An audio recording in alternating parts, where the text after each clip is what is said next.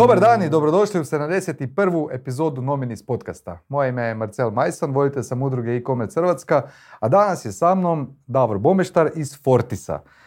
Tema današnje emisije je No Bullshit Guide to SEO, a u njoj ćemo pričati o tome kako optimizirati web stranice i web shopove za uh, tražilice, ali o tome što se sve promijenilo od kad je Davor se počeo baviti ovim poslom.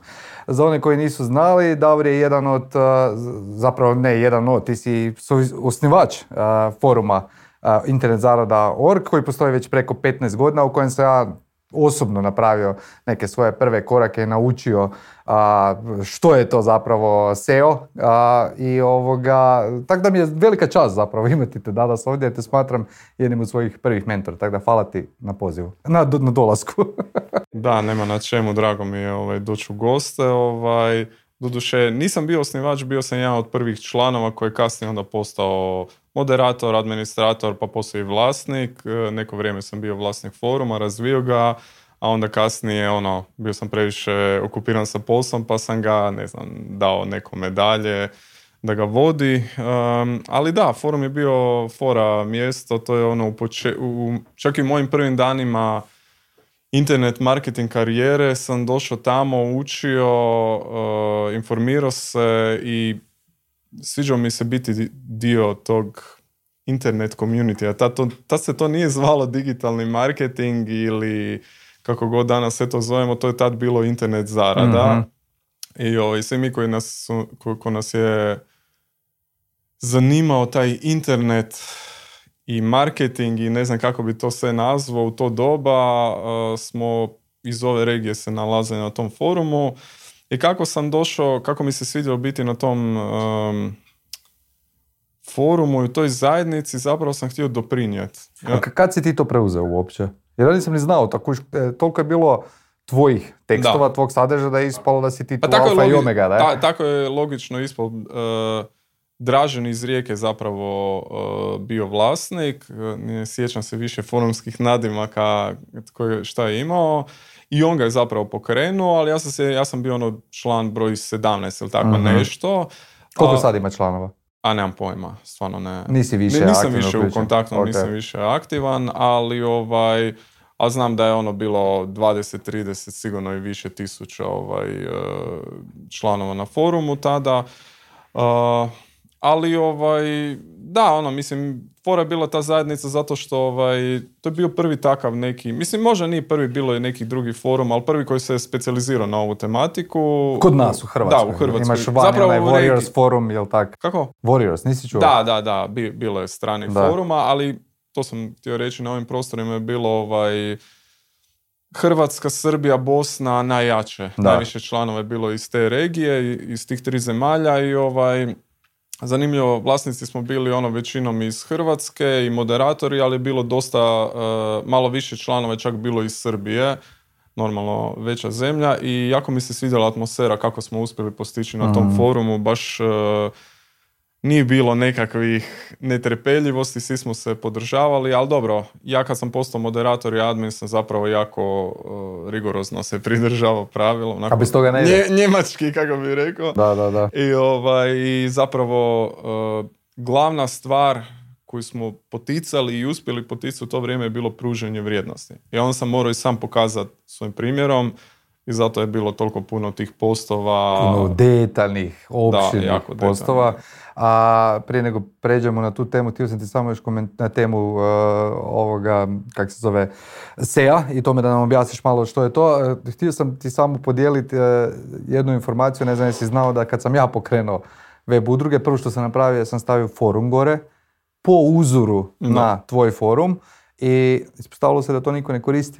Znaš, ono, zato nismo, nismo dovoljno aktivi, aktivirali e, zajednicu do toga. A s mm. druge strane, možda je problem i bio što je to bila 2016. Da, znači, tad su social media se ukrenule i onda su preuzele. I onda smo s Facebook grupom zapravo dobili taj efekt koji imaš u forumu s nekoliko nedostataka, to je da nema nekakve te strukture, znaš, ono, da, forumi su zapravo bili social media prije social media. Da. Tako da... Koliko je danas uopće to relevantno? Je to danas, pa, rekli da nisi o tome, ali možda znaš pa, kako to njima da danas su drugačiji oblici. Danas imaš Slack i Discord grupe. Aha. Što je zapravo ista stvar, moderniji način, drugačiji ono način, ali zapravo to je to. Uh, I Facebook grupe, ovo što si to spomenuo. Uh, Da, zapravo- ali to nije dedi- dedicirani kanal, znaš, ono, to je kanal na kojem ljudi provode i nekakvo slobodno vrijeme ili imaju, prate više grupa. Zbog toga su meni uvijek bili zanimljivi uh, community koji su bazirani na nekom vlastitom servisu. Ne? Mm. Zato me zanima ka, da li imaš iskustvo, možda dosta radiš sa stranim klijentima, da li vani Slabo, slabo. Slabo, znači nisi... Imaš samo ove, opet neke tuđe, ono, Quora ili tako nešto gdje, Da. koji funkcioniraju kao forumi, ali zapravo ni- nije, jednostavno to je star, više to, stariji to, da. medij. Iako može se, može se, tu i tamo znam naletit na nešto što je zanimljivo, ali to su uglavnom nekakvi niš forumi ili tako neke stvari. I ljudi se jednostavno prate trendove, a većina nekako više voli ono Facebook grupe, Slack i Discord uh, ti Mhm. community. Jer ti imaš danas ono Slack, uh, imaš i plaćene Slack grupe, community i to i onda jednostavno ono ekipa tamo šera svoje postove, a imaju slična pravila kao što smo mi imali na forumu kad smo tada razvijali te stvari. Jesi čuo za Circle možda?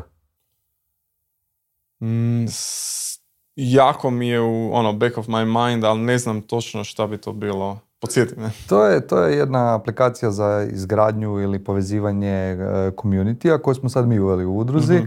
A radi se o tome da za razliku od, kao što sam rekao, Facebooka, Discorda, Whatsappa, imaš zasebni kanal gdje se odvija komunikacija vezano za e, područje koje te zanima. To smo napravili samo za Mhm. naše članove i fora je u tome da oni, a, da ima izgled nekakvih društvenih mreža, ajmo reći, Mhm. podsjeća malo na Facebook grupe i to, a opet a, zatvorena je grupa, dakle samo Mhm. je isključivo za membere i možeš čak preuzeti e, aplikaciju. Mislim, to spominjem čisto kao fun fact za sve one koji se bave Da, da, da. nekakvim online Ču, čuo sam nešto, ali baš nisam povezao. Znači mi ovaj, smo to evo prije par dana smo to, mislim par dana, ok sad već kad ova emisija ide to je već dva tjedna, ali velim u prvih tjedan dana smo sto ljudi uspjeli, a, a, mislim uspjeli bez nekakvog nagovaranja Da. registrirati na to i community polako zaživljava. Znači ja sam veliki Community pobornik su zakone stvari. tih community. Čak e, sam sam vidio da aplikacija ima mogućnost SEO a, ovoga, kak se to zove, aktivacija nekakvih Da, postova i to, za to da se vidi ono, da se može indeksirati. Ajmo mi sad na taj čuveni SEO, daj ti nama prvo jednostavnim jezikom objasni što to uopće je.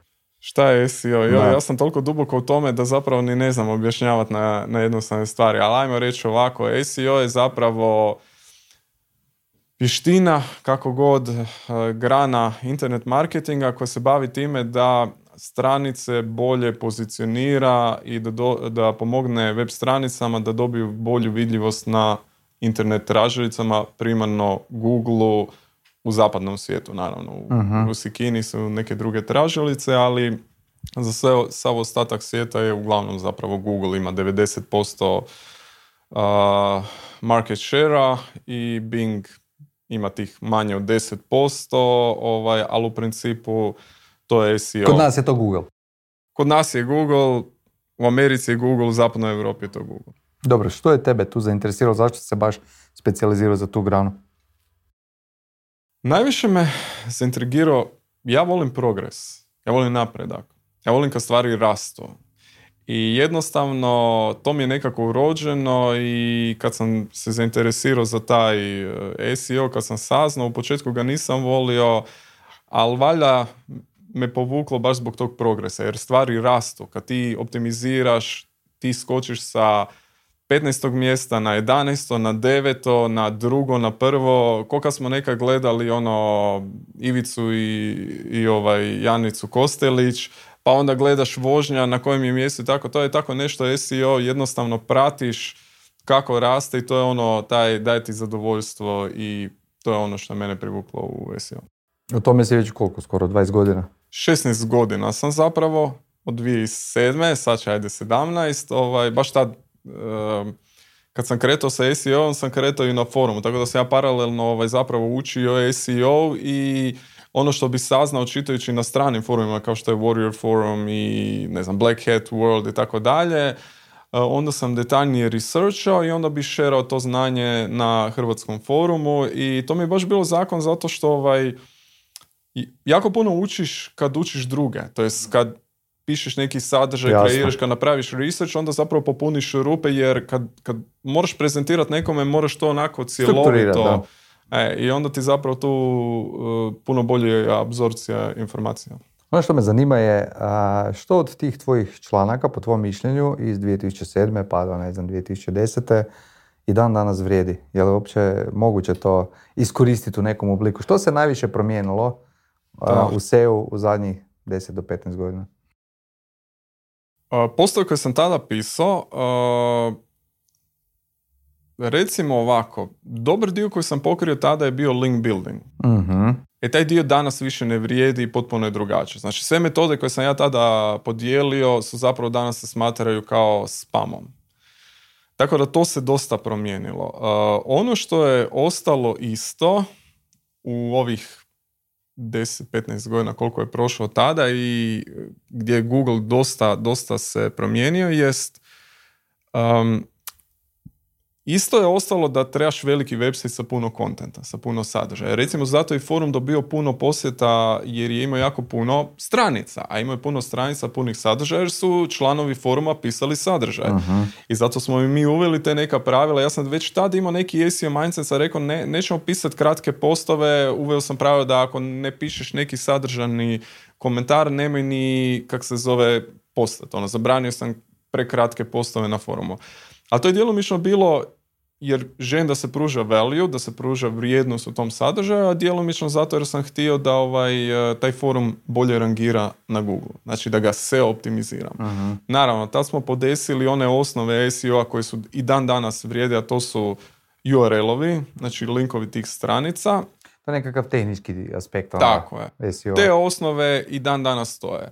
Title tagovi, znači naslovi tih stranica uh, su i dalje jedan od najbitnijih faktora uh, na Google, interno linkanje i tako te neke osnove. Ono što se promijenilo, ali tu, tu opet moram naglasiti, i ime, e, zašto ovo govorim? Ima jedna knjiga koju sam čitao još tih dana, ono 2007. de- 2010. koja je izašla, koja je iz, i- iz neću reći izmisla, kojnala je neki izraz koji se zove nuclear football.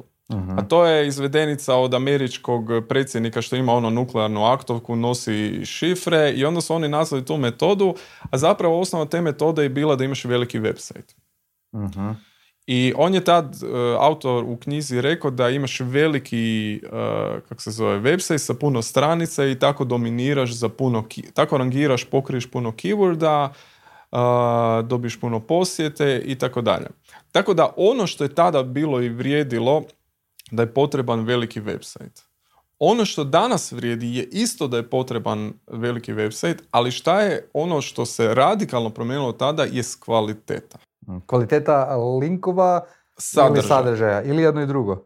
E, Primarno kvaliteta sadržaja, ali i kvaliteta linkova isto. Mhm. Tako da i jedno i drugo. Nekad si mogu kupiti ono farmu linkova i da, to bi danas, rating, I danas neki to pokušavaju, rade svašta, ovaj, e, ali ne prolazi. ne prolazi, može se tu i tamo nešto ono etično ako se dogovoriš, ali ono mainstream, klasično, skalano kupovanje linkova ne prolazi ili prolazi na neko vrijeme dok te Google ne penalizira. Čak i ako prolazi mnoge stvari u SEO, bolje nemoj raditi to, jer ako radiš neki ozbiljan website, ako radiš neki ono growth hacking, isprobavaš, eksperimentiraš, radiš šta hoćeš. Roka AI, roka i takve linkove. Ali linkovi ti koji su kupljeni, koji su građeni ručno, danas imaju jako, jako slabi efekt i zapravo te mogu penalizirati. Mhm. Ono što, što je još jedna, mislim, bitno je, ajmo- ajmo, isponovati čisto za nekome ko ne, ne zna, SEO možemo najlakše podijeliti na onsite i offsite SEO.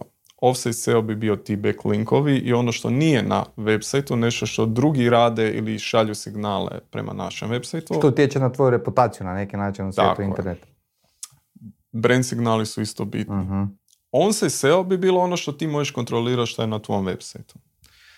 E, i jedno i drugo se promijenilo. Znači, sad sam spomenuo linkove. Sve te link met- backlink ili link building metode koje su tada vrijedile, danas ne vrijede. Danas se i dalje može dobiti nekakav dobar link kroz guest blogging, guest posting, znači objavljivanje sadržaja na tuđim blogovima, ali i to je Google toliko onako uh, scrutiny radi, jako, jako je rigorozan, prati te stvari, uh, od kuda dolaze ti linkovi, da li su to jaki sajtovi, da li je to neprirodno i onda ti umanjuje taj efekt tih linkova ili još gore te penalizira. Znači ako website ima dominantno te neke loše linkove, onda će izgubiti ranking i biti penaliziran. Ali jednostavno ti linkovi su i dalje bitni, samo teško, jako teško je naći metode koje, koje se mogu koristiti. S tim da tu moram naglasiti jednu stvar. Na domaćem tržištu je Google malo manje rigorozan u Hrvatskoj. Jer jednostavno američko i globalno tržište je puno konkurencijske, puno teže, puno više tih web sajtova i konkurencije i jednostavno tamo je napredni algoritam. Znači tu više tih black hat stvari prolazi u principu. Tako je. Tako da, Ali se ne isplati dugoročno jer kad tad će doći na naplatu. Jel tako, tako je. Znači možeš ono u početku kad krećeš nemaš ni jedan link, ajde ono napravi nešto. Daj mi neki primjer. Sad recimo ja sam webshop koji prodaje elektroničku opremu. Na koji način bi ja na najbrži način a, stvorio neku SEO reputaciju. A koji Hrvatski ili engleski jezik? to je na domać? Ajmo se, na mi tu ipak e, primarno radimo s hrvatskim domaćim trgovcima.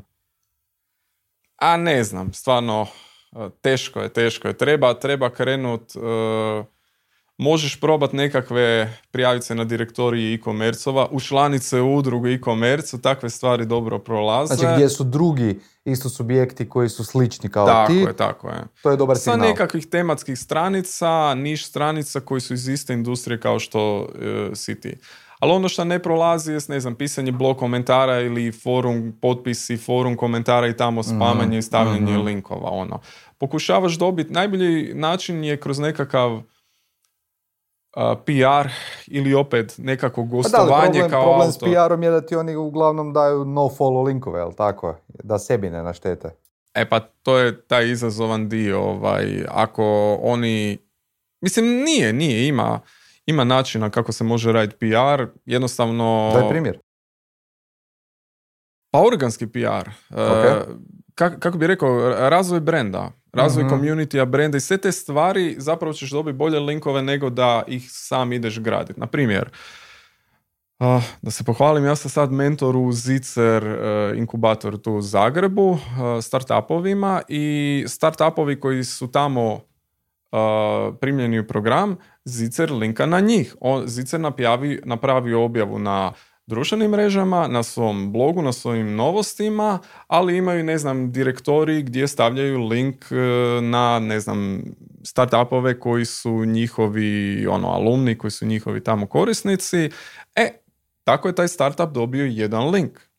Znači, to je način kako, kako treba dobijati linkove. Znači, u članicu neka, pomoć nekakvim udrugama, u članicu nekakve udruge, raditi tako, biti aktivan u zajednici i jednostavno tako ćeš dobiti nekakvu vidljivost, a sami time i linkove. Iako, ono što vrijedi na engleskom jeziku, a ja bih rekao da vrijedi u manjoj mjeri, ali i kod nas, kreirati, stvarati vrhunski sadržaj. To je najbolje za dobijati linkove dugoročno. E to je ono, suprotno od onog što smo prije pričali. Kako dobiti linkove koji dugoročno... Da, ali vrhunski sadržaj je dosta sad tu, hm, kako bi rekao, škakljiva tema za trgovce. Ako si trgovce, ti ako trgovac, ako prodaješ usluge, vrlo je uh, očito što možeš raditi, možeš davati nekakvu vrijednost svojim potencijalnim klijentima, ajmo to tako reći. Ali što ako si trgovac i kako tu napisati vrhunski članak? Uvijek se može nešto. Znači uvijek se može, se ovisi temi, ne znam. To je vrhunski članak uopće u tom, u tom segmentu? Vrhunski članak, kratki odgovor je onaj koji zadovoljava potrebe korisnika ili čitatelja. A, a sad ako idemo detaljnije u specifikacije, ono što mi radimo za globalno tržište jest sadržaj koji je media rich, znači koji ima slika, jako puno slika.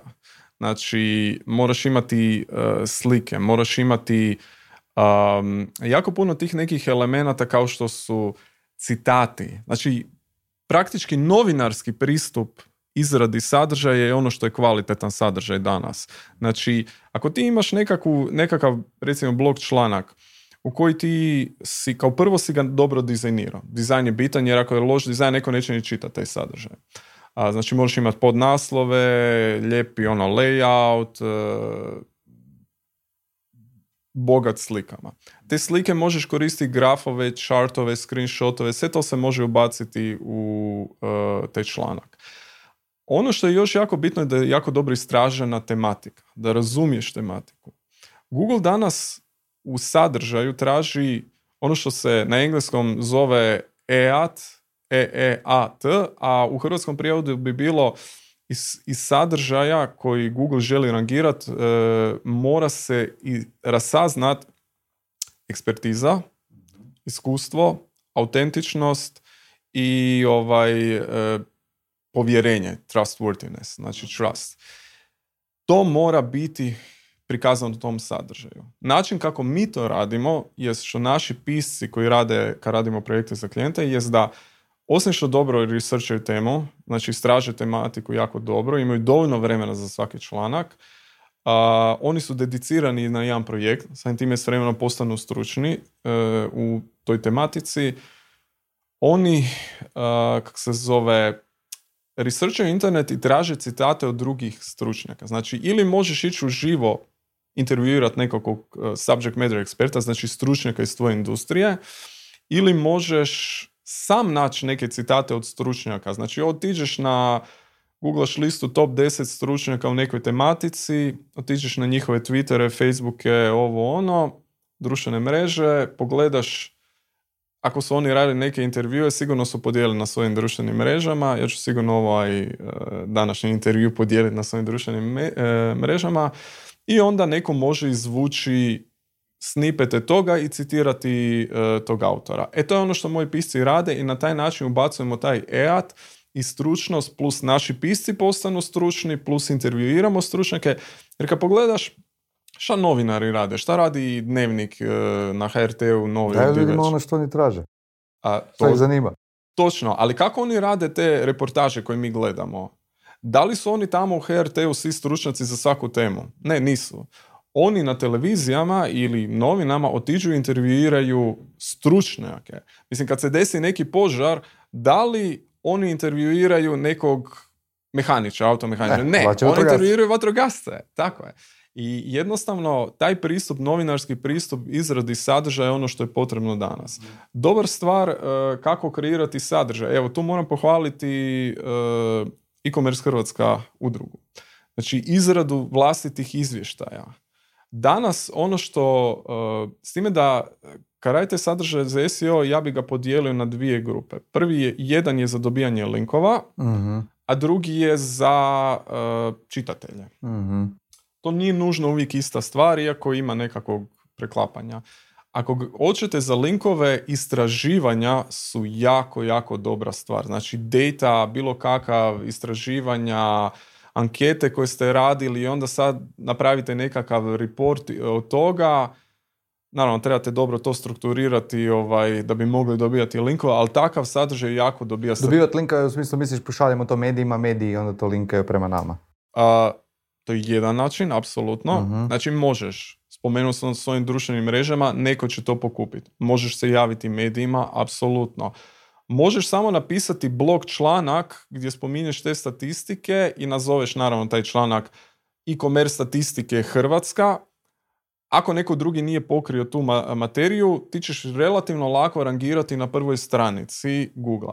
E sad kad neko bude pisao članak o e-commerce u Hrvatskoj, onda će najvjerojatnije ili će intervjuirati vas ili neke stručnjake ili će otići na Google. 90% ljudi prvo ode na Google. uh I onda nađe te statistike tamo, nađe taj data, uh, podatke ili izvješte koje ste vi uh, podijelili i onda će on koristiti to osnovu za svoj članak koji piše ili neki social media post uh, i vrlo često će linkati na vas. A što ako ne? to njega košta, jel tako? Ako Google prepozna da je kopirao sadržaj. Pa, ako je loš pisac, neće. Ako je dobar pisac, hoće. Zato što dobri pisci, do, ljudi koji danas rade dobar sadržaj, uh, citiraju autore od kuda su dobili informacije, citiraju sadržaj, materijale od kuda su. Znači, to su osnovne stvari koje ekipa uči na fakultetu i školi. E, to je moderno pisanje. Kad ti imaš jer u današnjem fake news svijetu, ako daš nekakvu tvrdnju, onda trebaš to potkrijepiti. Trebaš izvor, da. Tako, trebaš dati izvor. I to je ono što čini dobar sadržaj, ako ti daš te izvore, ako e, citiraš autoritete, ako daješ primjere. A koliko je bitno, to je koliko je Google bitno, koliko on to uzima u obzir, a koliko ti imaš time on site, koliko imaš a, social š- linkova, odnosno koliko ti je brand e, u socialu, šeranje i sve ostalo. Da li to isto prati na neki način? Da, to je jako bitno. I što je tu točno sve bitno? Google je tvrdio da ne prati, ali onda smo dobili neke, nakon suđenja, ne znam, di je bilo, su izašle neke informacije i ono što mi u SEO znamo već jako dugo, su iz tih sudskih dokumenata je bilo potvrđeno da Google prati metrics, znači te kako bi to na hrvatskom nazvali, korisničko ponašanje na vašoj Mhm. web stranici, znači time on site i te stvari što si spomenuo. A, ja smatram da je to jedan od najbitnijih faktora i cijela moderna filozofija pristupu SEO je zadovoljavanje korisnika. Mhm. I, ovaj, I zapravo to su jako bitni faktori. Zato se, e, zato sam prije spomenuo, ako se sjećaš, da je dizajn jako bitan. Mhm. Dizajn ti poboljšava time on site, ti poboljšava zadržavanje korisnika. Ubacivanje internih linkova na druge relevantne članke ti pomaže da korisnik, da čitatelj na web sajtu ode na drugu stranicu i više se zadrži. Jer logično ako neko dođe, e, to se zove pogo stick ili tako nešto, pogo matrix, gdje neko dođe s Google i klikne, ako se neko vrati nakon sekundu, očito nije zadovoljan tvojim sadržajem. I Google Mhm. je to signal da je to loš rezultat za Mhm. njegove korisnike. I Google to stalno A-B testira rezultate. Tako da korisnički metriksi su jako bitni. Ali ne samo to, nego i čak i predugačko učitavanje stranice, znači taj tehnički aspekt. Što je bitnije? Bitnije je taj tehnički, odnosno on-site ili off-site SEO? Sve ovisi za koji website. Za A, Dajmo koji- reći koji da za vrgovce, da za web trgovce pričamo. A, znači, prvo da objasnim dva poslovna modela, znači B2B i recimo B2C ili e-commerce. Jer sam radio oba dvije industrije. Znači, nekad sam se specijalizirao, radio samo sa e-commerce web sajtovima, a sad e, ne radimo sa e-commerce, sad radimo više sa B2B startupovima, softverskim startupovima. Prvo ću definirati B2B jer je lakši. B2B web sajtovi su u naravi vrlo mali web sajtovi. Znači vi ako imate neki B2B, što se rekao neka agencija ili neki proizvod s kojim mi radimo, oni imaju početnu stranicu o nama, o proizvodu, kontakt i to je to. To je pet stranica website. Samim time to- ne može biti veliki website koji dominira za puno e, ključnih riječi na tražilicama. Zato za B2B najbolja strategija je izrada sadržaja jer na taj način povećaju svoj website. Mhm. S druge strane, e-commerce Oni već imaju sadržaje, imaju proizvode. Znači, Tako ako je. imaš 500 tisuća proizvoda, već sam po sebi imaš Tako, 500 tisuća ovisi da minimalno. li si e-commerce sa puno proizvoda Da. ili e-commerce s jednim proizvodom. Jer ima, postoji ono, e-commerce firme koje prodaju preko e-commerce sajta, ali ono što mi u u načelu kad govorimo e-commerce mislimo na velike web sajtove sa puno proizvoda. E, tu je sadržaj malo manje bitan, jer već imaš veliki website i tu je tehnički SEO bitniji. Mhm. Znači, tehnički SEO uh, ti može, ne znam, na jednoj stranici donijeti 0,1% poboljšanja ako poboljšaš neke stvari. 0,01, 0,1% ili tako nešto i to ako imaš pet stranica zapravo dobiš 0,5% poboljšanja, to nije puno. Ali puta 10.000 proizvoda, 100.000 proizvoda, 0,1% pomnoženo puta toliko puno web sajtova može ti donijeti jako puno posjeta. Jer ti da dobiješ jednu više posjetu za svaki page, za svaku stranicu, a imaš 100.000 stranica, to je 100.000 posjeta uh, mjesečno. Tako da za e-commerce su najbolji product, najbitnije product stranice i category uh, stranice. Znači, optimizirati prvo, ajmo reći, opise proizvoda. Tako, apsolutno. Opet A se vraćamo ćemo, na kako ćemo, kako ćemo optimizirati st- stranice kategorije? Za opis je, ajmo reći, bitno. Tu je ono, ajmo dati e, relevantne informacije, ono što kupce zanima, da bude dobar naslov, ključne riječi, a, lijepo prikazana stranica sa slikama i to. Ali kako, znači, optimizirati stranicu kategorija? Koje su najčešće greške koje trgovci možda rade, naši shopovi? Ja mislim da najveći problem je što ima jako puno duplicate contenta jer nisu tehnički riješili i onda se zapravo a, ista stranica se umnožava mnogo puta. Tipa ako je jedan e, proizvod u više kategorije, jel tako? Tako ako je proizvod više kategorija, ako su dinamički filteri i onda ti stvaraju one čudne URL-ove sa puno onih dinamičkih znakova, endova ili šta se ne i onda zapravo Google tu to ne zna koja je prva prava originalna stranica, Google strašno, strašno ne voli dupli sadržaj. Jer zašto bi on indeksirao jednu stranicu 100.000 puta i trošio svoje resurse? Um, tako da ovaj, jako je bitno imati to podešeno te canonical tagove, da se zna koja je prva stranica, koja je glavna stranica, a šta su onda carbon kopije, znači kopije koje nisu originali. Kad smo kod kanonikala, e, to i, i mi koristimo kada uzmemo recimo neki članak s drugog medija uz citiranje medija, stavimo i canonical link prema tom mediju, tako da Google kažemo da to nije naš sadržaj izvorno. To je isto praksa koja se preporuča, ali tako? To je praksa koja se preporuča.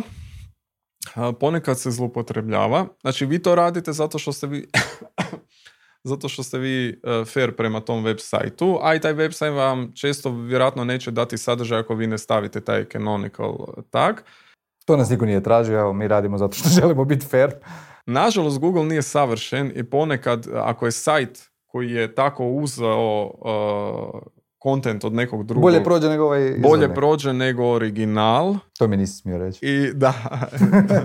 I zato su ovaj, ali ako staviš canonical tag, onda šalješ signal Google šta mhm. je uh, original. Ali ono što je bitno reći, nemojte previše prenositi takvih informacija, zapravo vi objavljujete dupli sadržaj, a ono ako postoji pravilo broj jedan na Google je nemoj imati dupli sadržaj, imajte originalni sadržaj, pišite originalni sadržaj, zato i AI dobiju, e, ekipa objavlja puno AI generiranog sadržaja, dobi naglo skok, ali onda često puta se desi da izgube ovaj, tu posjetu. Tako da u doba AI-a kad svi se trude umjetnu inteligenciju koristiti za sve, ono što prolazi je ručni rad. Znači, jednostavno to, to je slično, vidite, ne znam, šta, šta do, kad su se počela masovna proizvodnja nekih proizvoda raditi, onda su se ručni radovi počeli više cijeniti. Tako isto se izradi sadržaj, možete ono koristiti za research, eh, AI, ChatGPT. I tu može značajno ubrzati taj proces. Da, to može full ubrzati. Možda ga možeš čak i pitati koje teme bi zanimale tu i tu publiku. To, to je ono što ja smatram isto research. Znači, dobi, mm. po meni je ChatGPT i AI najbolji su za dobivanje ideja. mm Znači, to je ko da pričaš s nekim ja i ti sad pričamo ili s nekim pričaš, ne mora znači to što pričaš s nekim da će ti on dati dobar odgovor. A čak i ako ti da krivi odgovor, tebe će potaknuti, e ne, ne, to nije e, pravi odgovor, pravi odgovor je x i ti si sad dobio novu ideju. Jer mi uvijek pričamo s drugima, naša kreativa se razvija. E tako se može koristiti chat GPT, više da ChatGPT iz tebe izvuče ideje nego da ti izvučeš iz ChatGPT-a. Barem za one koji su stručni. Oni koji su manje stručni i iskusni, njima može pomoći da ono, dođu do ideja koje sami ne bi smislili. Dobro, ajmo probati to sad sumirati. Ja sam neki web, web trgovac, opet ponavljam, zato jer ova emisija primarno za ljude koji se bave bilo kakvom online prodajom, a većinom su naši članovi koji prodaju proizvode. ja sad imam shop koji ima 500.000 proizvoda, prvo što moram riješiti je taj tehnički aspekt. To znači da mi se stranica brzo učitava, da ima dobar user E, to moram reći, brzo učitavanje je isto jako bitan faktor jer Google smatra brzo učitavanje dio Dobrog iskustva opet. Tako je, user experience i postoji nešto što se zove Core Web Vitals koji ima neke detalje, ali uglavnom sve se svodi opet na brzo učitavanje i slika i tako te ostale stvari. Znači, učitavanje UX, rekli smo da nema tih dvostrukih stranica. Što je sa 404 stranicama? U trgovinama često imamo slučaj da neki proizvod bude apsolutnije više u optice i onda ovi voditelji web shopa jednostavno izgase tu stranicu. Kako bi ti to riješio? Ne znam više ni sam koji su najbolje prakse, nisam toliko puno u e-commerce stvarima zadnje vrijeme, ali 301 zna... redirect možda na kategoriju ili na novi proizvod. Da, postoje tri, ono, par opcija. 301 redirekcija na neku sličnu stranicu. možete staviti ono kao ne, napraviti, ostaviti stranicu, ali staviti nekakvu custom poruku. Znači možete redirektat posjetitelja odmah tehnički, ali možete ga redirektat onako ručno i napisati, staviti stranicu i reći glej, nemamo taj tvoj proizvod, ali ponuditi nekakve alternative. Sad je zašla nova verzija ili tako nešto. Ili treća opcija je 301. Ona, e, kako idete, što je, što je teža opcija, to je bolja po meni. Po mhm. meni je najbolja ova koju smo sad spomenuo, iako ako je proizvod već ono 5-10 godina star, onda stvarno bi trebali maknuti stranicu, ali po meni je bitnije ono bitno je da nemate 404 stranica, to je bitno, da, da nije samo izbrisana stranica. Ako je izbrisana, redirektajte ju svakako, ali razmišljajte o korisniku. Korisnik dođe, ja gledam po sebi, kako bi ja optimizirao? Ja bi optimizirao onako kako ja želim da je meni složena stranica. Da tu bude neka informacija o tome što se dogodilo s tim Tako, proizvodom i šta tako se dogodilo? Da se on proizvodi? Ako ne, moram ići tražiti i dalje e, po internetu. Zašto se ne bi zadržao na vašem web sajtu umjesto da idem na Google? I jednostavno, ako dođeš na, ako ja kao korisnik dođem na neki website, nema tog proizvoda, ali onda oni meni kažu, ali ima nova verzija za 2023. 2024.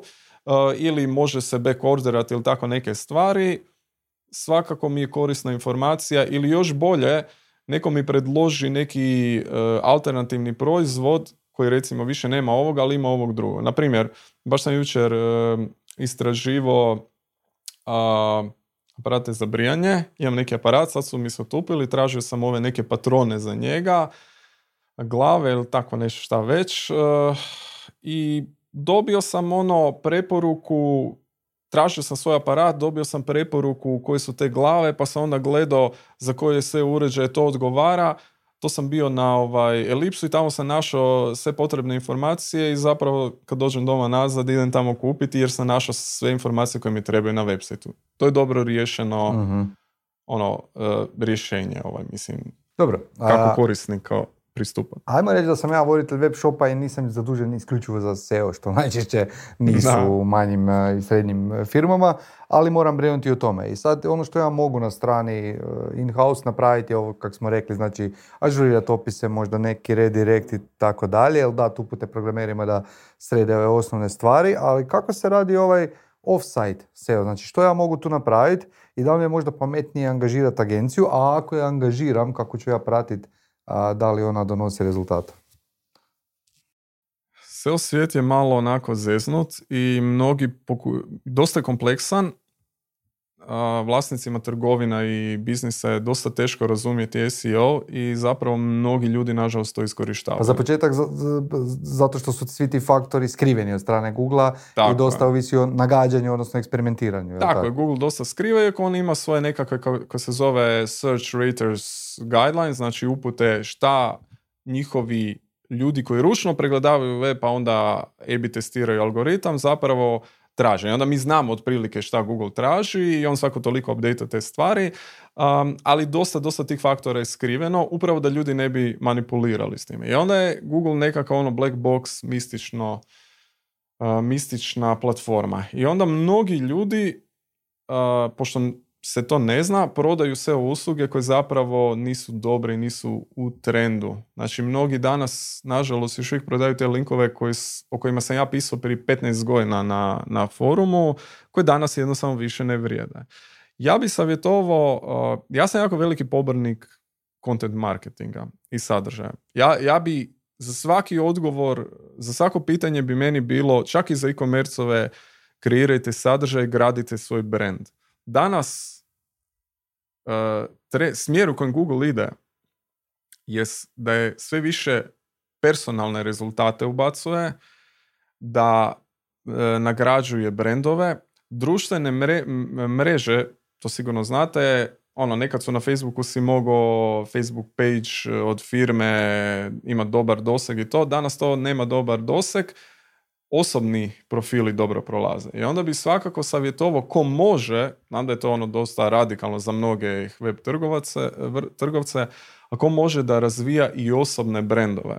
Mhm. Znači, gradi, kad ne prolazi nešto što je mainstream, onda moraš ići malo više ono što je nešto, uvjetno rečeno, old school. Znači, odnosi s ljudima prolaze. Gradite brendove, gradite community, pišite content, ali autentičan, kvalitetan i to, je, to su neke stvari koje bi ja savjetovao. Sad sve ovisi od situacije do situacije, jer više nije SEO samo tehnički SEO. S SEO se danas mora integrirati, kao što smo pričali, sa PR-om, sa ostatkom marketinga, sa customer supportom, sa drugim stvarima. Jer To je zgradnja kompletnog brenda zapravo. tako je. I cijelog biznisa i cijelog brenda i SEO je tu jedan dio u cijeloj priči. Jer uh, ako si razmišljamo e-commerce, razmišljam ovako web sajtu, razmišljam samo o tehničkim SEO stvarima. Ali ako razmišljam o konkretnom slučaju, vrlo često mogu naći nekakve prilike gdje oni mogu raditi nešto što će na kraju dovesti do dobrih SEO rezultata. Na primjer, Web trgovina koja prodaje recimo hranu za životinje Mhm. ili ostale potrepštine. Najbolja stvar što ta firma može napraviti jest napraviti nekakav community, nekakvu zajednicu vlasnika a, kako bi rekao, kućnih ljubimaca, organizirati nekakve evente, dobiti taj PR, dobiti taj brand, dobiti taj community, znači iskombinirati, ne znam, organizirati nekakve meetupove mjesečne, ako je moguće, znamo da govorimo online trgovina, pa neki put to nije moguće, ali ako je moguće, organizirati nekakav community, kombinirati te stvari i tako ćete dobiti PR i ljude i zajednicu i onda ta zajednica a, vam može pomoći dalje zagurati taj brand. Onda ta, ta zajednica pomaže stvarati sadržaj, a taj sadržaj onda može biti indeksiran i rangiran na Google. Znači, po meni je izrada vlastitog sadržaja, znači pišite content za tu zajednicu, privučite, privucite te ljude, privucite ih na svoje društvene mreže i pišite i kreirajte možda nekakav community kao što si spomenuo prije na Circlu, Slacku, Discordu ili forumu, nije bitno, ovaj, a, jer to je ono što vam može donijeti rezultat. A kako vi radite SEO za svoje klijente? A, mi radimo primarno sa B2B sasajima, to su softverski startupovi, znači radimo sa teh firmama koji imaju svoj softver. Način na koji mi radimo jest, e, moramo jako dobro upoznati ispričavam se, ovaj biznis kojim radimo. I zato uvijek svaka kampanja kad krećemo, krećemo sa upoznavanjem klijenta, a to radimo na način da klijentu pošaljemo super detaljan upitnik koji oni moraju ispuniti, baš ih ono izdrilamo, iscijedimo svaku informaciju iz njih, ali im objasnimo koliko je to važno. Od kada smo to počeli raditi, uštedimo se nekih 6 do 12 mjeseci upoznavanja projekta. Odmah na početku upoznamo ono što bi upoznali nakon 6 ili 12 mjeseci suradnje. Iz tog upitnika dobijemo prve početne informacije koje su nam potrebne da onda krenemo raditi keyword research. Znači mi onda radimo analizu konkurencije, analiziramo odgovore koje je nama klijent dao, analiziramo industriju i onda zapravo kroz tu analizu mi zapisujemo te neke početne ključne riječi a, koje će nam biti vodilja za dalje za strukturiranje st- e, SEO strategije. Od tih ključnih riječi onda mi ih proširujemo kroz daljnji research. Recimo način kako mi radimo je dosta čak e, a, se može, svako može koristiti. Koristimo Google Suggest, one auto suggest Mhm. prijedloge. Prolaziš te prijedloge i zapravo tražiš šta je relevantno za tvoj biznis. Znači Mhm. kreneš od prvih početnih ideja i onda to koristiš i Prema tome kreiraš sadržaj. Prema tome kreiraš sadržaj, ali prvo moraš prvo izabrati šta je relevantno, prioritizirati ih i birati način na koji mi prioritiziramo ključne riječi prije nego što krenemo raditi sadržaj jest search volume po tim nekim SEO alatima koje koristimo. Ako možete to, imate SEO alate, ovaj, super, eh, onda znate koji su ključne Koje alate popularne. preporučuješ? Ja koristim Ahrefs, može se Mhm. i SEM Rush, ima još nekih drugih, SE Ranking i tako dalje, ali meni Ahrefs alat i ja, dob- ja ga koristim baš za dobijanje podataka o ključnim riječima. Drugi podatak koji isto dobijemo iz SEO al- alata koji je bitan za ključne riječi je keyword difficulty ili u prijevodu težina Rangiranja. rangiranja neke Za ključne keyword. riječi za neki keyword. I onda u principu uh, uzmemo t- uh, ta tri osnovna faktora, Koje su to? keyword difficulty, search volume, znači mjesečni broj pretraživanja i relevantnost. Mhm. Relevantnost za proizvod. To, kad kažem relevantnost, mislim koliko je blizu kupovini neko ko ukucava te, tu ključnu riječ. I onda uzmemo te faktore, uzmemo još neke dodatne napredne faktore koje ne bi sad baš detaljno uh, objašnjavao, ali recimo da uzmemo u obzir um, koliko se jedan keyword je sličan drugom. Jer na taj način postižemo nekakav fokus, a taj fokus nam daje tematski autoritet Mhm. a, na Google. Ali ajde, držimo se ova tri glavna faktora i onda prioritiziramo oni koji su najrelevantniji. To nam je glavni faktor. Onda gledamo težinu, koliko je teško, jer ako je težak keyword uzalo da je najbolji, najpopularniji.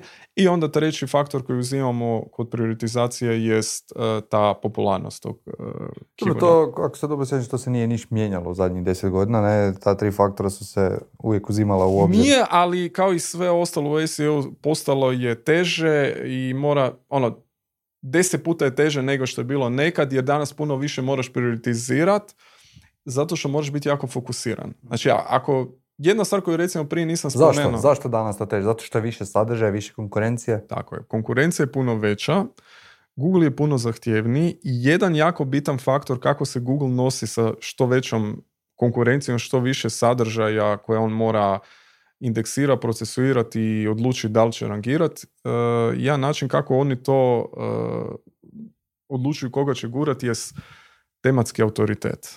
To ti je jako bitan SEO faktor u zadnjih par godina i postoje čak bitniji od, na primjer, linkova i backlinkova. A tematski autoritet, pojednostavljeno rečeno, jest uh, Google traži koji je stručnjak u nekoj temi. A način kako vi pokazujete da ste stručnjak u nekoj temi je da pišete puno sadržaja, izbacujete puno uh, stranica oko neke teme, oko neke glavne ključne riječi. Na primjer, ako želite kućni ljubimci rangirati, onda ćete skoro svaki članak koji napišete će ili uključivati frazu ključni ljubimci ili nešto tematski uh, srodno. Kužim.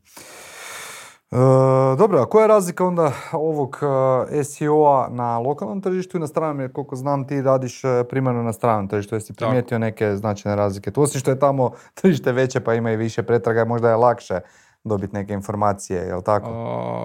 Strano tržište je otprilike sto puta teže. Ne, nisam mislio na to da, da je lakše rangirati, to sigurno ne, nego recimo ono što sam primijetio na, na, na našem tržištu imaš jako nizak taj, kak se zove, broj pretraga za određenu keyword, pa je da, teško i donijeti odluke. Tako, tako? E, strano tržište je puno uh, popularnije, samim time je i puno teže, konkurencijske.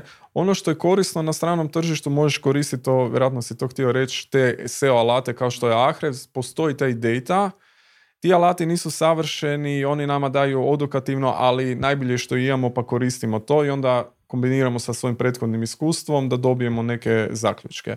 Tako da za strano tržište možemo koristiti te alate, ali isto tako koliko god ti alati olakšavaju, konkurencija je stvarno 10 do 100 puta teža nego na domaćem tržištu. Znači, ne mogu objasniti kolika je razlika u, u e, težini, zato su naši procesi doslovno ono krojeni za strano tržište gdje je Google zahtjevni, gdje je puno veća konkurencija i zato treba, potrebno jako puno tog sadržaja da bi vi stvorili snažan taj tematski autoritet. Primjer, u Hrvatskoj za neki keyword koji je recimo srednje težak ili malo do srednje težak možda možeš rangirati sa objaviti jedan članak koji cilja taj, tu ključnu riječ. Na stranom tržištu ti moraš puno više truda uložiti da bi rangirao za taj e, jednu ključnu uh riječ slične težine, samo zato što je tržište jače. Mi tamo moramo objaviti 30 članaka oko tog jednog keyworda, oko te jedne ključne riječi, da bi dobili taj tematski autoritet oko te neke ključne riječi, da bi mogli rangirati. Samim time moramo puno više prioritizirati, birat gdje ćemo uložiti. Koliko puta više? Sad si rekao 30, ne znam koliko je kod nas potrebno članaka da bi rangirao za jedan A srednje težak keyword. A ne znam. Može biti 1, 2, može biti 5, 10. Znači već od 1 do 2 članka se može postići neka promjena. I kako to onda vidimo tu promjenu? Kako to mjerimo?